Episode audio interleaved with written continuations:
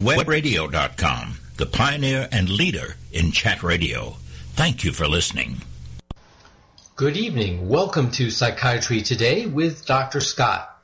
This is the show where you hear all the latest mental health related news, everything about the mind, the brain, human behavior, how to feel well emotionally, how to cope better with stress, how to make sense of media reports about the latest research into the causes and potential new treatments of mental illness, and how to rid yourself of bad habits. All of that delivered to you without the hype and distortion of other media sources, and with the benefit of more than 20 years in the practice of psychiatry.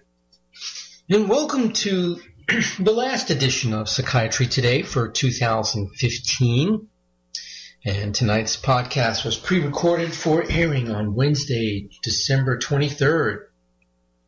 Hope that you'll look forward to a happy and healthy holiday season. Just a few holiday tips, I guess, would be in order, uh, given that unfortunately some people do struggle with mental health issues during the holidays. Uh, don't feel obligated to go places or do things or be with people that you want no part of, if you feel strongly that it's going to ruin your holidays, take a stand. Um, yes, there may be guilt, there may be recriminations, um, it may cause a lot of upset, but think of it this way. Um, even if it's very unpleasant this year, you'll pave the way for things being better for your holidays in subsequent years. Also, don't get out of your routine in terms of sleeping enough, eating the right foods, being careful not to overindulge in the wrong foods, and whatever you do, be careful not to overindulge in alcohol because you'll pay for it by way of being depressed and hungover the next day at least, especially if you're not used to drinking that much the rest of the year. And above all else, um, don't uh, forget to take your medication or get out of your routine if you are on any. And uh, if you're traveling, keep your medication in your carry-on. If you're checking any luggage, don't put it in there. Uh, because if something happens to your luggage, you're stuck without it. And that's a bad problem to have over the holidays, especially if by any chance you happen to be traveling out of the country. And then also, for those of you who suffer from seasonal affective disorder, that is also known as the winter blues, and that's a manifestation of getting more depressed as there's less daylight in the winter months, light being an antidepressant. Um, and those people who suffer from seasonal affective disorder being more sensitive to the lack of light. Take heart. We've just gone through the winter solstice and uh, in another few weeks or so, usually by mid-January, you can already start to see the days are noticeably longer. And uh, once you see that, uh, they're going to keep getting a little bit longer every day until blessed Sunday in March when we turn the clocks back ahead and we go back to daylight savings time. I, for one, can't wait. Even though don't necessarily have that mood problem. All of us benefit from having more light. And not sure how the weather is where you're listening to this podcast, but here in Georgia, although we've had nice stretches of weather and unusually warm as it has been many other areas of the country, we've been stuck with some pretty long stretches of gray, rainy days. And uh, I'll tell you, those have been devastating. A lot of people really have struggled with that. Well, let's get right into tonight's first topic. Again, I try to find whatever is current in the news that relates to mental health and that may be interesting and relevant to those of you who are concerned about those issues. well, we were talking about the importance of getting enough sleep and staying on your normal sleep wake cycle and uh, that routine during the holiday season when you're not working and you don't have your usual uh, wake up time and bedtime.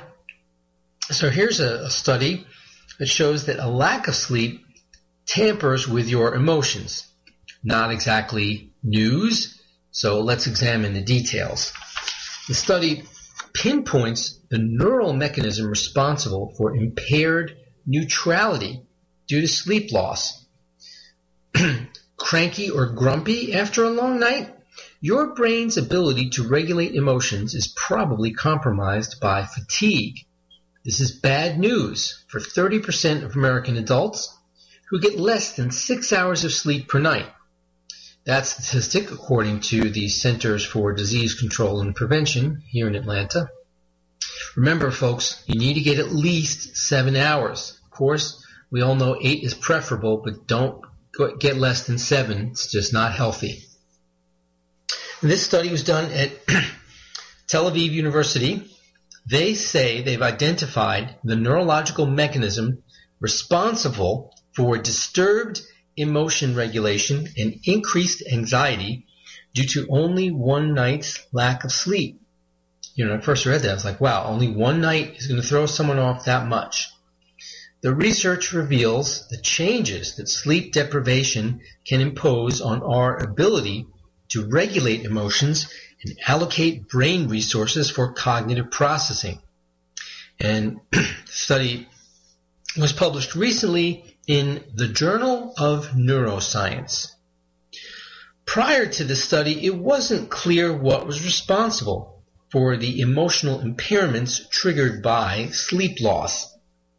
It was assumed that sleep loss would intensify the processing of emotional images and thus impede brain capacity for executive function.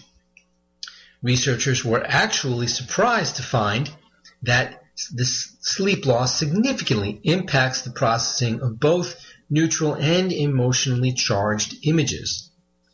It turns out we lose our neutrality. The ability of the brain to tell what's important is compromised. It's as if we suddenly think everything is important. For the purpose of the study, researchers kept 18 adults awake all night to take two rounds of tests while undergoing brain mapping using functional MRI or EEG, that's uh, electroencephalogram, first following a good night's sleep, and the second following a night of lack of sleep in the lab. Now, I'll, I'll stop here. Before a lot of you think, they did what to these people? They purposely kept them up all night? Well, lest you think that was some unethical torture on the part of these scientists, believe me, anyone who agrees to be a subject in the study is very, very well informed in advance, and most likely these people were paid quite well to agree to be subjects in this study. And if you, if you, you know how it is, if you give people enough money, they'll agree to something like that.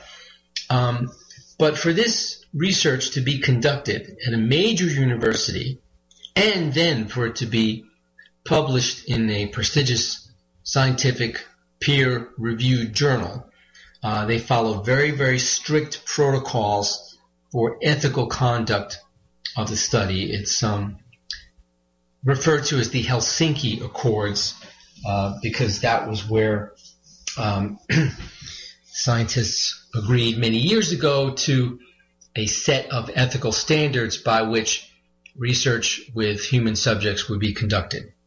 Okay, now back to the study. One of the tests required participants to describe in which direction small yellow dots moved over distracting images. These images were positively emotional, like a cat. Uh, don't you find that amusing with all the attention cat videos get on the internet?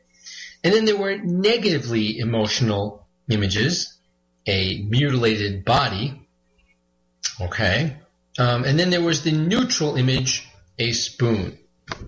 Now, when participants had a good night's rest, they identified the direction of the dots hovering over the neutral images faster and more accurately.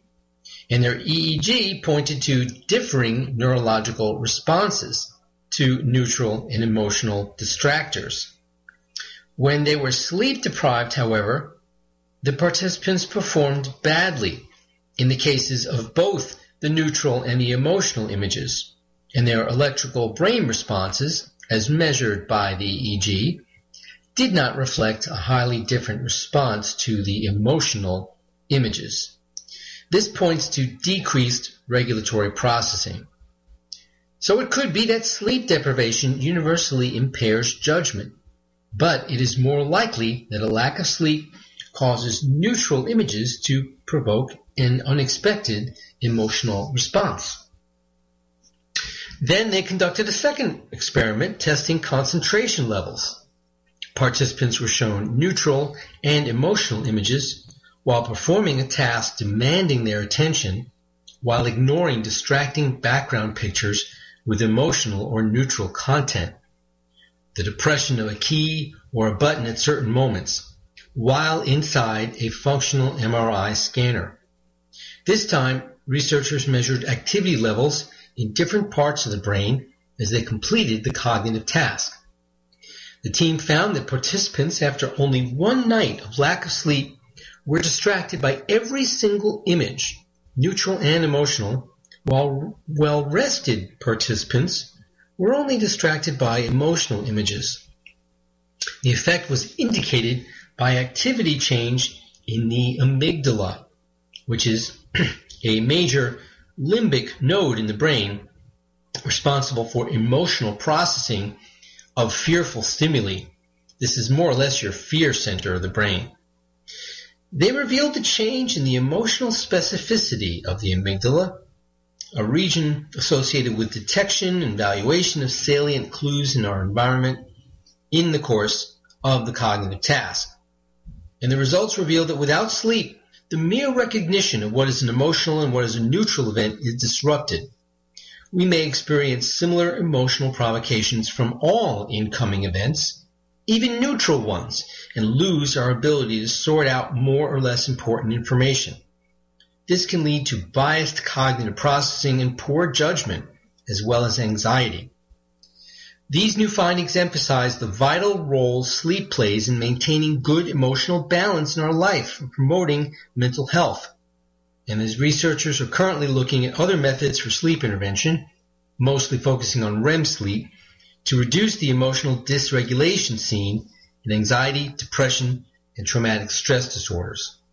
So while they look for ways to use this data to help people with those psychiatric problems, the bottom line for the rest of us is when we're sleep deprived, we're likely as not to be unable to maintain emotional neutrality when it's appropriate and to get over emotional. Again, not exactly a revelation. All right, well, we're going to take a break here. When we come back, we'll have more mental health related news. You're listening to Psychiatry Today with Dr. Scott. The disease of addiction is a life altering challenge, not just for the person suffering its effects, but also for the family and friends who support and love the one caught in its grasp. What should be the course of treatment? Who is the best person to render treatment? And what is the best place to go for the care that is needed? We know that you want answers to these and many more questions.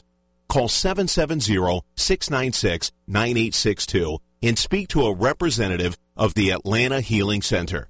They can tailor a program specifically designed to address the needs of the person suffering with an addiction or give you guidance as to where that help may be found. Information is the key, and the trained staff at AHC is here to assist.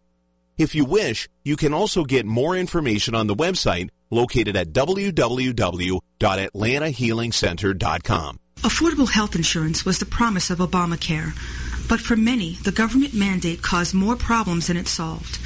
This is Dr. Elena George from Medicine on Call, and I want to tell you about a truly affordable alternative allowed under Obamacare, Liberty HealthShare. Liberty HealthShare bypasses doctor and hospital panels, giving you the freedom to choose. And with a maximum of $500 out of pocket per person and 100% coverage up to $1 million per year per occurrence, you can rest assured knowing you and your family are protected. Coverage starts as low as $107 per month and also includes dental, vision, pharmacy, and holistic care. Liberty HealthShare puts you back in charge of your health. Visit them online at libertyoncall.org. Again, for a true affordable alternative to Obamacare, visit libertyoncall.org or call toll free 1 800 714 6993 today. You're listening to America'sWebRadio.com, the pioneer and leader in chat radio. Thank you for listening. Welcome back to Psychiatry Today. Your host, Dr. Scott Bay, your psychiatrist with all the latest mental health related news. well, shocking new findings of the a national survey of United States adults on the prevalence of uh, any sort of lifetime drug use disorder. That's at 10%.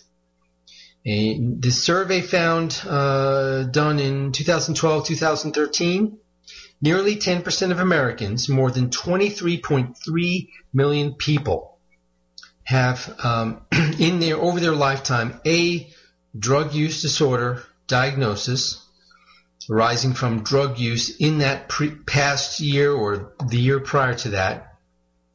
And many of these individuals were untreated.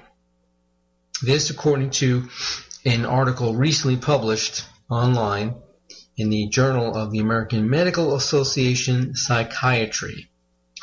Drug use disorders are obviously associated with major life role impairment that's uh, socially, familial, occupational, and also uh, is increased risk for suicide, um, increased risk for cognitive problems, including dementia, uh, diminished quality of life, an increased risk of infectious diseases.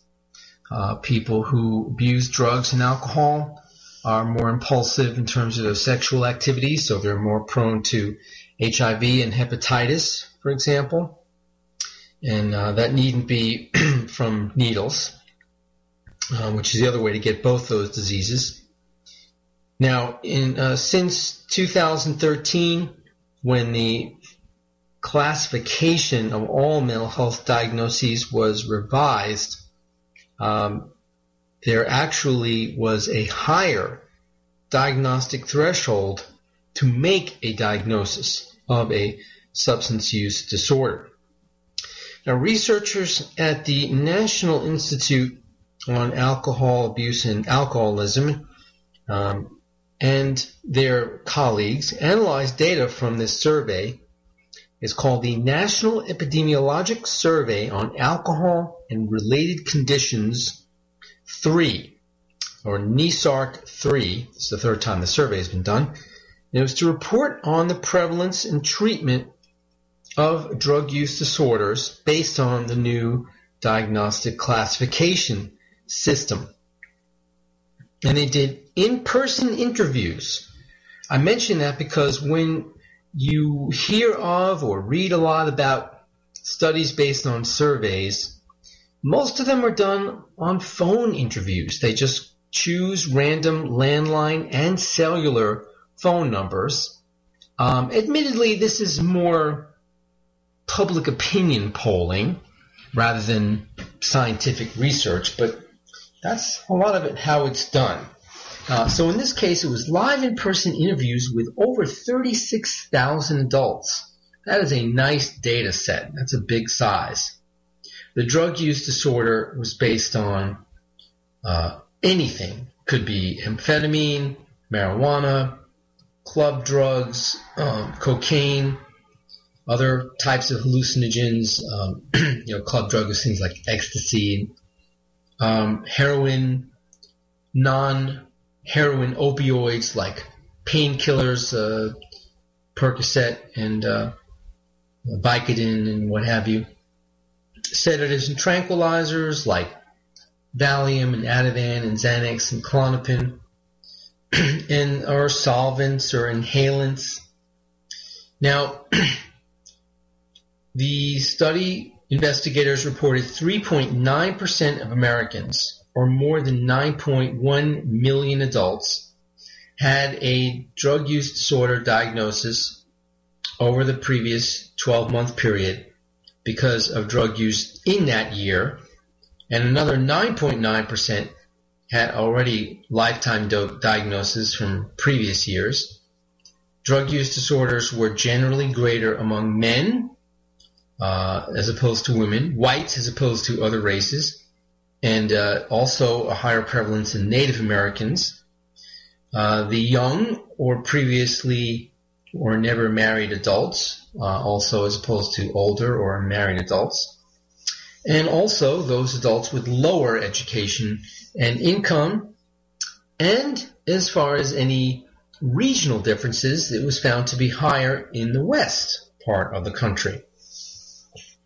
Drug use disorders were also associated with alcohol and nicotine use disorders, smoking and drinking, and a variety of mental health conditions were associated with having a drug use diagnosis. This is actually a very common thing.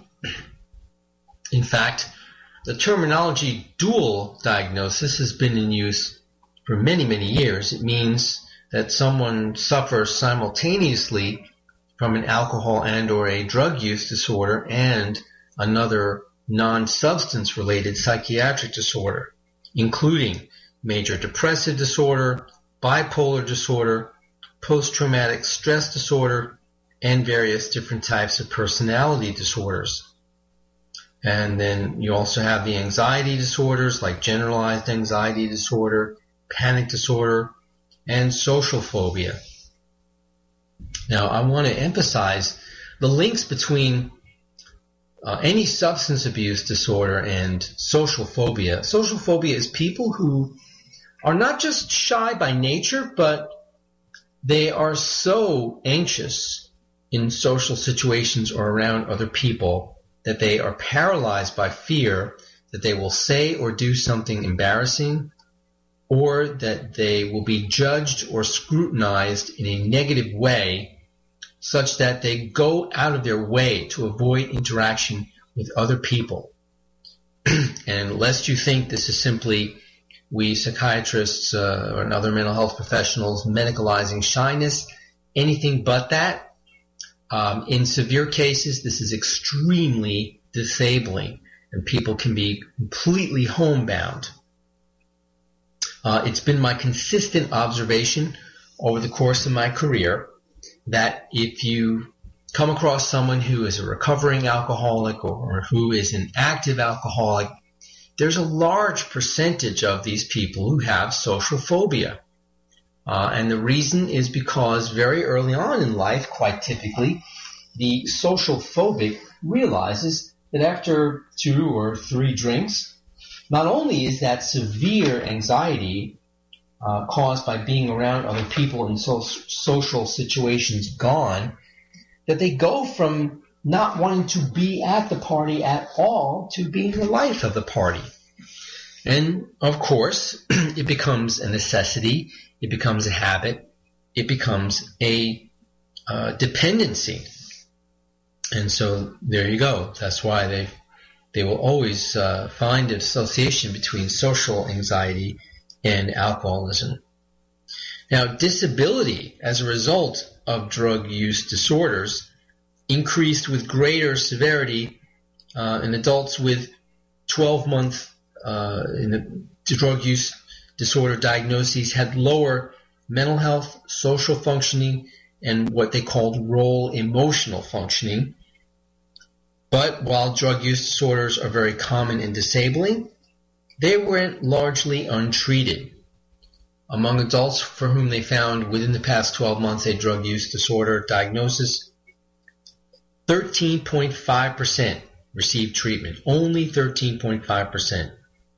And uh, if you look at drug use disorder diagnosis over the lifetime of these folks, not just in the past year, only 24.6% had ever had any treatment. Not even a quarter the average age for first treatment of a drug use disorder was 27.7 years old, nearly four years later than the average onset of the drug use disorder. It takes a long time for someone to realize they have a problem and want to stop and get help. That's the problem with a drug use disorder or any substance use disorder. It depends on the person coming to their own realization that they have a problem, they need to stop, they want to stop, and they're willing to do what it takes to stop. Otherwise, uh, they're not going to get the help that they need. But even when someone like that decides they do want to get help, it's often very difficult to get. Uh, we are all well aware of the stigma surrounding mental health diagnoses in the United States, and uh, there's certainly uh, also an additional stigma when it comes to substance abuse disorders, because at least people might see that a mental health diagnosis is something that is either inherited or brought on by stress, whereas people tend to uh, view substance abuse disorders more negatively, uh, blaming the person for making their own bad lifestyle choices rather than accepting that um, it is a disorder uh, and uh, they have difficulty getting it under control even if they would like to.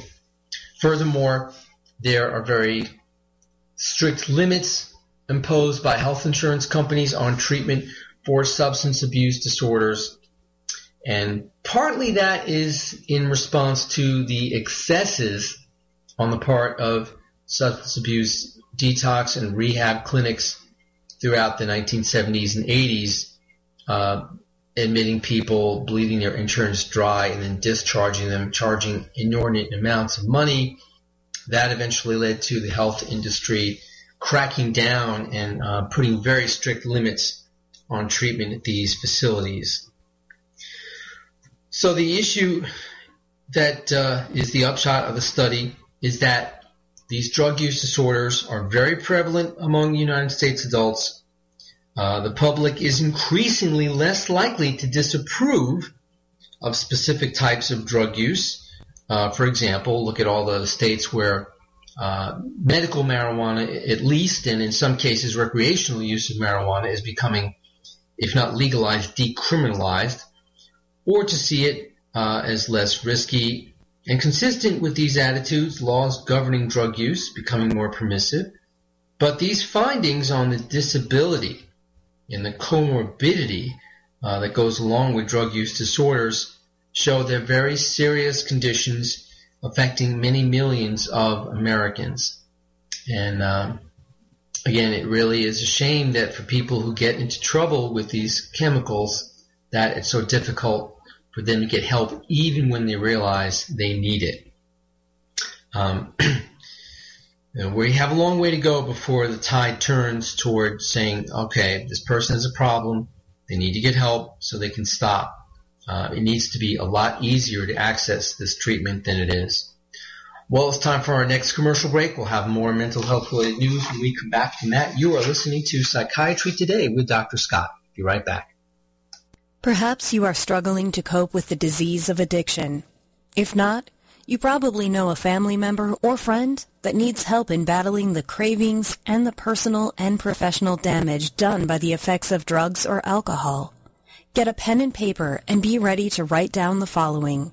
These are the issues that the trained staff at the Atlanta Healing Center address and treat every day. Their doctors and counselors with over 40 years of practice in the field of addiction can treat the suffering individual in a thoughtful, compassionate, and experienced manner and guide him or her along the path to recovery. So call 770-696-9862 and speak to a knowledgeable staff member about how you or your loved one can be helped to enjoy a better and healthier life. More information is also available on the website at www.atlantahealingcenter.com. The Docs for Patient Care Foundation is your way to join the fight and become a member of an organization created by doctors for patients dedicated to fighting for your healthcare freedom and preserving the doctor-patient relationship. Get a pen and paper. Write down docs4patientcarefoundation.org. That's D-O-C-S, the number four, patientcarefoundation.org. Go to our site and please make a generous tax-deductible donation and join the fight today. Thank you. Understanding health insurance is becoming more challenging. If you currently have insurance, you've probably noticed that it costs more to see your doctor. And if you're able to keep your doctor, it takes longer to get an appointment. The bad news is this trend is projected to continue. Your costs will likely continue to rise, while your healthcare choice and access will continue to fall. The good news is Peachtree ENT Center has the answer to this problem. We believe in taking care of the whole patient because healing is more than writing a prescription. We are committed to working with you, and we specialize in providing affordable care for patients without insurance, those who are underinsured, and those with high deductibles or catastrophic coverage. And we offer same day appointments. You no longer have to choose between staying healthy and paying bills because Peachtree ENT Center is where patient care counts. You're listening to America'sWebRadio.com, the pioneer and leader in chat radio. Thank you for listening. Welcome back to Psychiatry Today with your host, Dr. Scott Bay, your psychiatrist with all the latest mental health related news. Well, here's a new study showing hard evidence for how the brain of someone with ADHD works differently. Um, ADHD, of course, stands for Attention Deficit Hyperactivity Disorder. We don't use the term ADD anymore. That's outmoded terminology. And even though you'll find it quite commonly used, um, it has three types. There's inattentive type, hyperactive impulsive type, and then combined type. Uh, it turns out that according to this new study, the interactions between the attention grabbing brain networks are weak, which certainly isn't, is not an unexpected finding, but it's very interesting to document it. And it gives further hard scientific evidence that there is something different about the functioning of the brain in people with ADHD, thus further refuting those who would claim that there is no such diagnosis or uh, ludicrously claim that it's made up by doctors and drug companies to push drugs on kids or those who would say, well, I don't believe in that as if it were subject to belief. Of course, that's ridiculous. It's many decades of scientific research to document it. And furthermore, those who would say it's either bad teaching or bad parenting.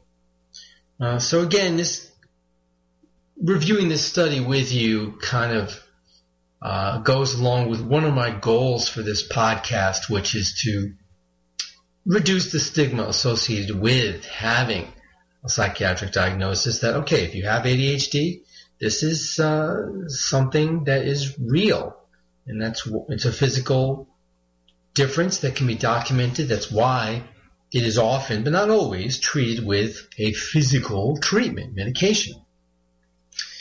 All right? So these interactions between three brain networks that help people pay attention normally are weaker than normal in children with ADHD. This new study comes to us from Stanford University School of Medicine.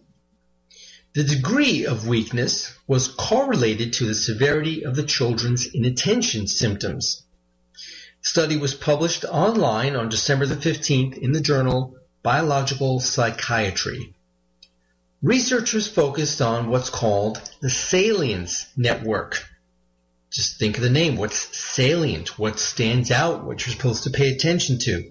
This is a set of brain regions that work together through well-synchronized activity to help decide where one's attention should be directed. In most children, this network can can assess rather the importance of internal and external events and then regulate other thoughts to focus attention in the right place. A lot of things may be happening in one's environment, but only some grab our attention. The salience network helps us stop daydreaming or thinking about something that happened yesterday so we can focus on the task at hand. Now, from just what we've learned about what this is, it stands to reason that if someone has ADHD, the salience network is not functioning well, right? Because these kids and adults too have trouble figuring out what is salient and sticking with it. Researchers found that this network's ability to regulate interactions with other brain systems is weaker in kids with ADHD. More than 6 million children in the United States, or 11% of children aged 4, 4 through 17, have received ADHD diagnoses. The disorder is characterized by impulsiveness, hyperactivity, and difficulty paying attention. Kids with ADHD tend to struggle in school, have trouble with friendships, and be more prone to injury than other children their age. Now, at present, diagnosing ADHD admittedly is quite subjective, with different thresholds of behavior used to make the diagnosis in different places. For instance, according to the Centers for Disease Control and Prevention, in 2011, 7.3% of California children had at some point been diagnosed with ADHD, making the state one of five nationwide with diagnosis rates below 8% among children. At the other end of the spectrum, six states had rates above 15%. It would be very beneficial to have a diagnostic measure that uses more objective and reliable measures, not just clinical and parental um, and teacher assessments of behavior which is mostly what is used now. This study that we're talking about demonstrates what hopefully will someday be considered a very robust biological marker based on functional neuroimaging to reliably differentiate children with ADHD from other kids. Well, the problem is a functional MRI scan, such as what they did in this study, is unbelievably expensive and certainly not FDA approved for using in this manner. No insurance company is going to pay for it. So it's going to take a lot of changes to uh, the medical care system and, and how tests are paid for uh, till we get to the point where well, your kid not paying attention to school or not sitting still, let's put them in an fMRI scanner to see if they have ADHD. so what the researchers did is they they studied these functional MRI brain scans. By the way, functional MRI, how is that different from regular MRI? Like you can go down the road to your neighborhood hospital radiology department or outpatient uh, imaging center. Functional MRI looks at what is changing in your brain in real time as you perform certain tasks or think about certain uh, ideas or subjects or look at certain images and process them.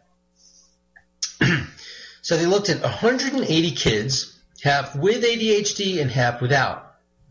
They took the scans where they were awake but resting quietly and then they also had assessed these kids uh, in advance for ADHD symptoms using the traditional diagnostic methods. and the results are noteworthy in part because they were replicated. Um, independent data sets from three different sites in New York, Portland, and Beijing.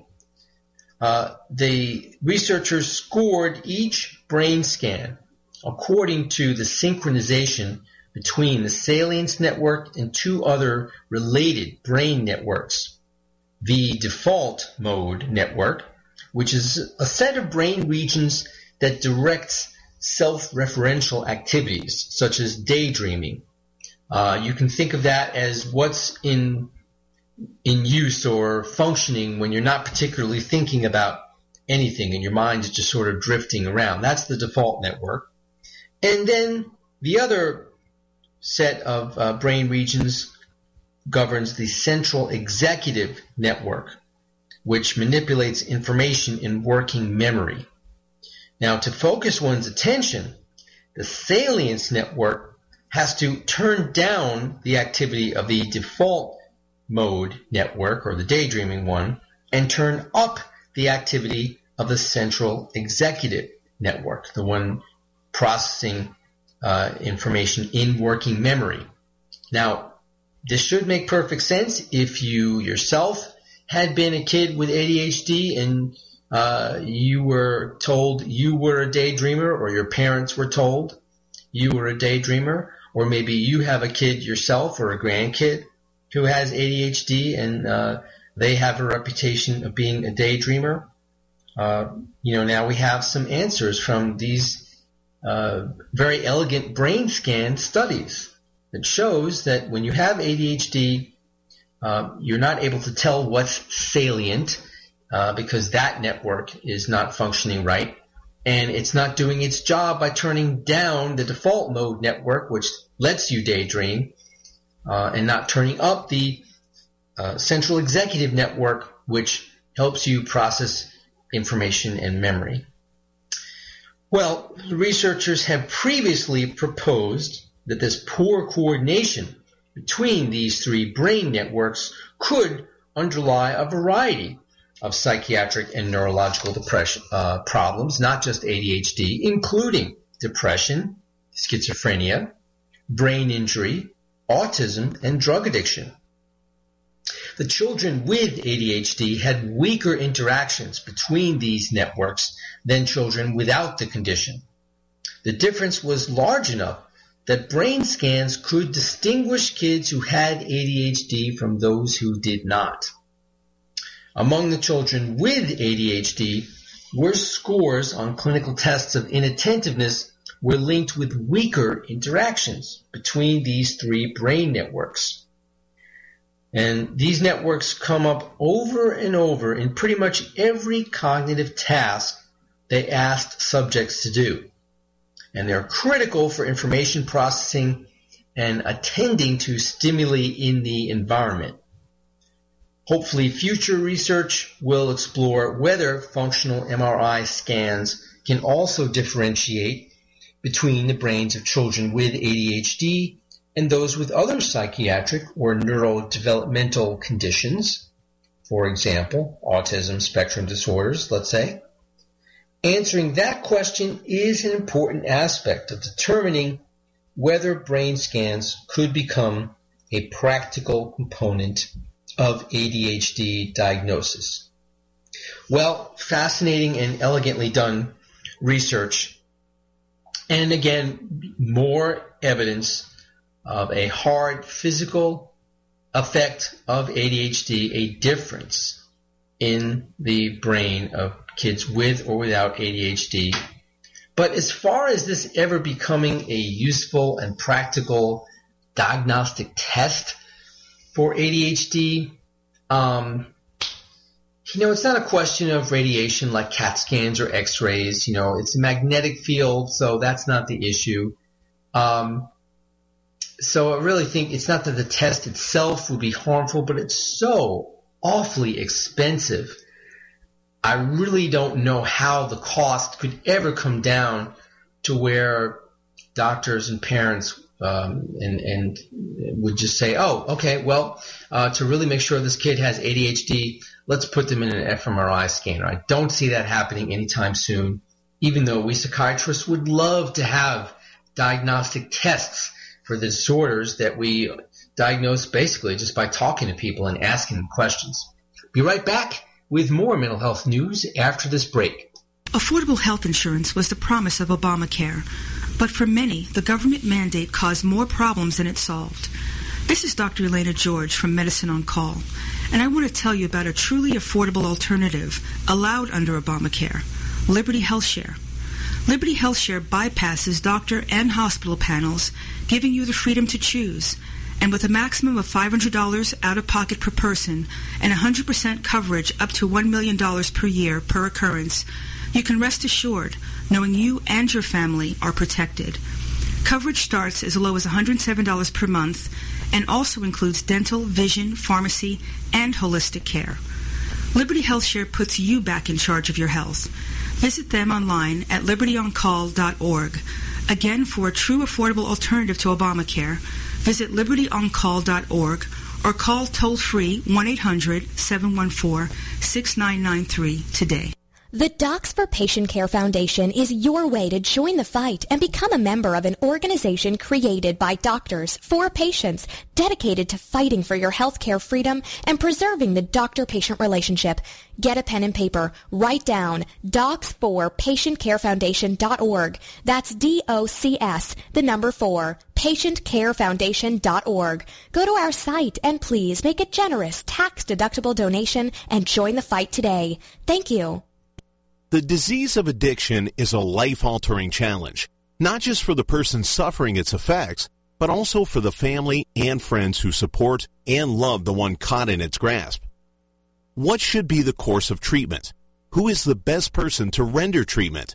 And what is the best place to go for the care that is needed? We know that you want answers to these and many more questions. Call 770-696-9862 and speak to a representative of the Atlanta Healing Center. They can tailor a program specifically designed to address the needs of the person suffering with an addiction or give you guidance as to where that help may be found. Information is the key, and the trained staff at AHC is here to assist.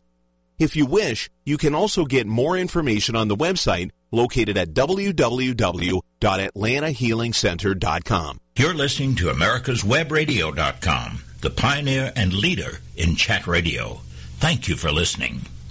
Welcome back to Psychiatry Today. This is your host, Dr. Scott Bay, your psychiatrist on America's Web Radio with all the latest mental health related news. If you suffer from ringing in the ears or tinnitus, could also be called tinnitus, or you know someone who does, you definitely want to listen up to this next item I'm about to go over with you. Um, emotion processing in the brain changes with the severity of tinnitus, um, which affects nearly one third of adults over the age of 65. The condition can develop as part of age-related hearing loss or from a traumatic injury in either case, the resulting persistent noise causes highly varying amounts of disruption to everyday life, depending on the individual tinnitus sufferer.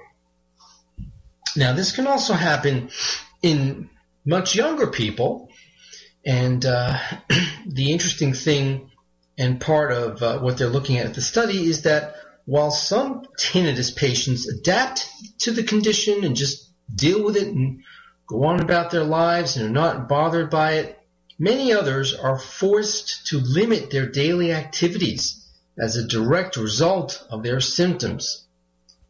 A new study reveals that people who are less bothered by their tinnitus use different brain regions when processing emotional information.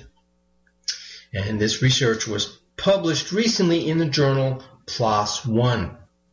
Researchers used functional magnetic resonance imaging, um, and we just talked about that in the previous segment about the uh, ADHD in kids study. It's an imaging tool that enables researchers to see changes in blood oxygen levels in the brain during an activity.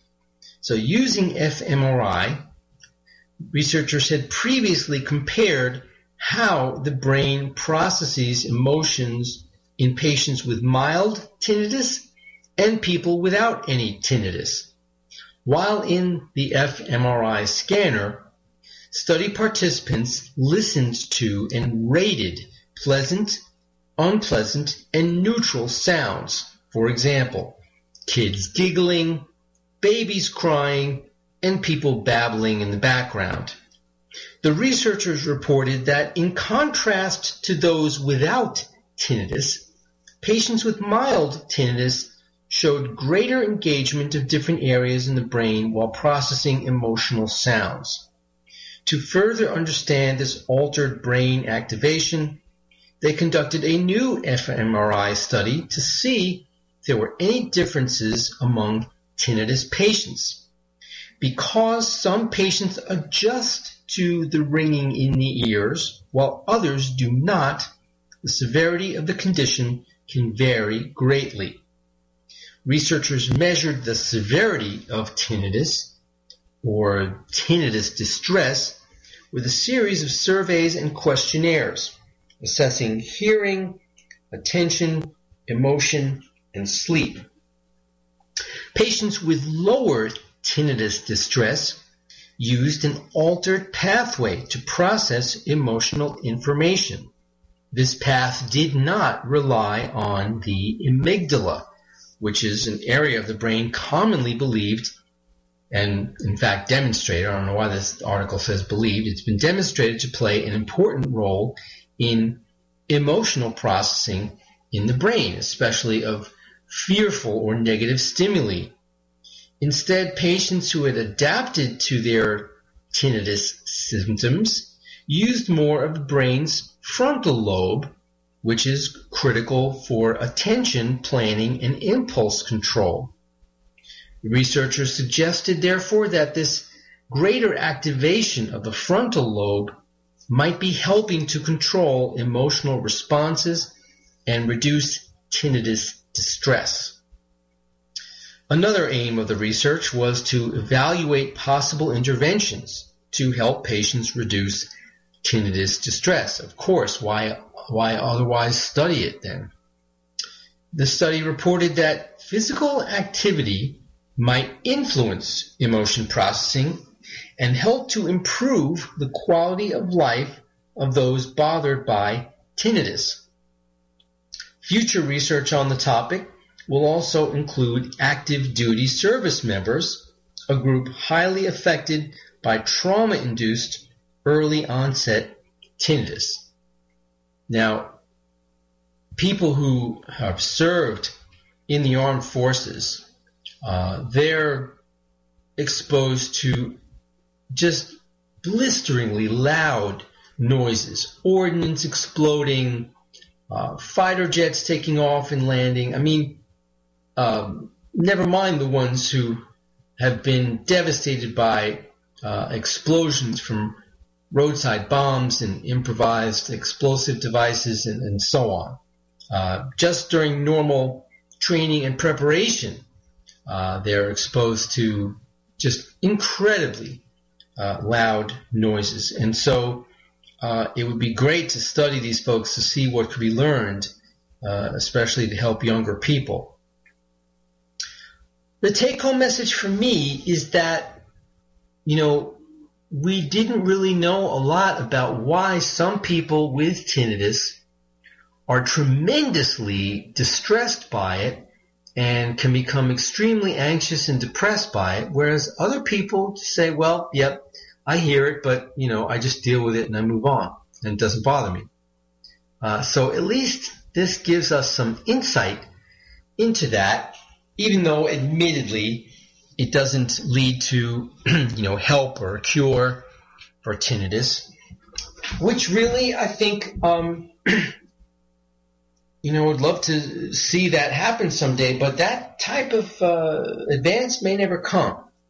Um, I think if you are a tinnitus sufferer, I think the key to living with and coping the condition with the condition is really more psychological intervention as opposed to any physical intervention.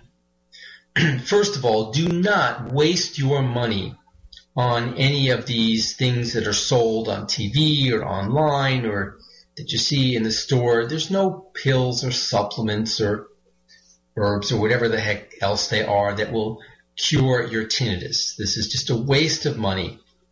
Um, the proven effective treatments involve things like devices that look a lot like hearing aids, but are made to uh, disguise or kind of give background masking noises to distract someone from the tinnitus so that it would not cause as much distress. And then there are pure cognitive behavioral approaches to tinnitus. Uh, and really it's training the person and training their brain to not pay so much attention to that awful, loud, ringing noise in their heads. And this is easier said than done. It takes a long time.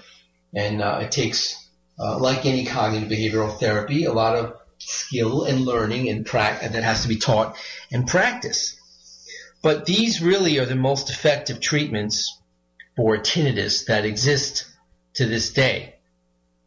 Uh, in my opinion, it would be fascinating to see if you could take some people who have a high level of distress from their tinnitus, um, put them in the functional MRI scanner uh, to see uh, if, if, they have the same results as people in this study. You would see they're using uh, more of their limbic area, the amygdala, to process emotional information, and then give them a hopefully successful course of cognitive behavioral therapy to learn how to, uh, if not ignore the tinnitus, at least not be as distressed by it, then put them in the fMRI scanner again and see if they would be switching to using more of the frontal uh, lobe of the brain to process emotional information. I mean, based on what we know from this one study, I would expect that to be the outcome. But I think as far as what else can be done about tinnitus, like most other medical problems we doctors treat, no matter what part of the body, no matter what organ system, it's prevention. So if you're using uh, power equipment in the yard or in the house or in your workshop, put protection on your ears. Um, if you're going to loud rock concerts, yes, put earplugs in. Um, trust me, the amplifiers will be plenty loud. You'll still be able to hear every single note, um, but it will protect your ears to some degree from actual damage. And uh, lastly, uh, again, part of prevention is regular checkups, right? So uh, not only should you be seeing your primary care physician, your dentist, your OBGYN if you're a woman, and so on, but you should also have your hearing checked on a regular basis. Um, people who have uh, loss of hearing are at increased risk for tinnitus. Well, that's going to wrap it up for tonight's show. And actually, uh, as I said before, this is the last podcast for 2015.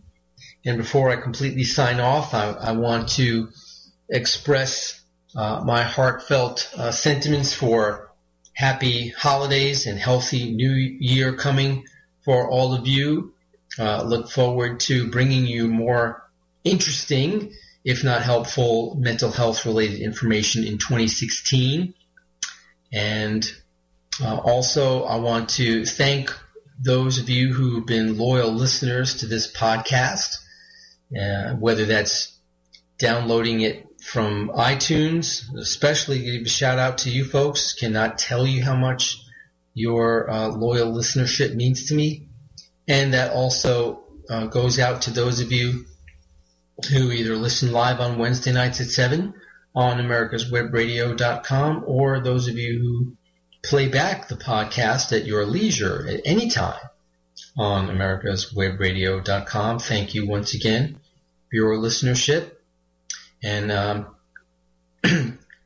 I uh, hope that in the coming year there'll be less and less occasions when I have to talk to you about the top story in the news being a mental health uh, problem leading to an active shooter situation where people get killed. That's my fervent wish for 2016. It's tiresome, folks. But in any case, until I'm with you again in three weeks, I hope you have a wonderful, stress-free holiday season. But if not, then you need to call Dr. Scott. Good night, and thank you so much for listening. You're listening to America'sWebRadio.com, the pioneer and leader in chat radio. Thank you for listening.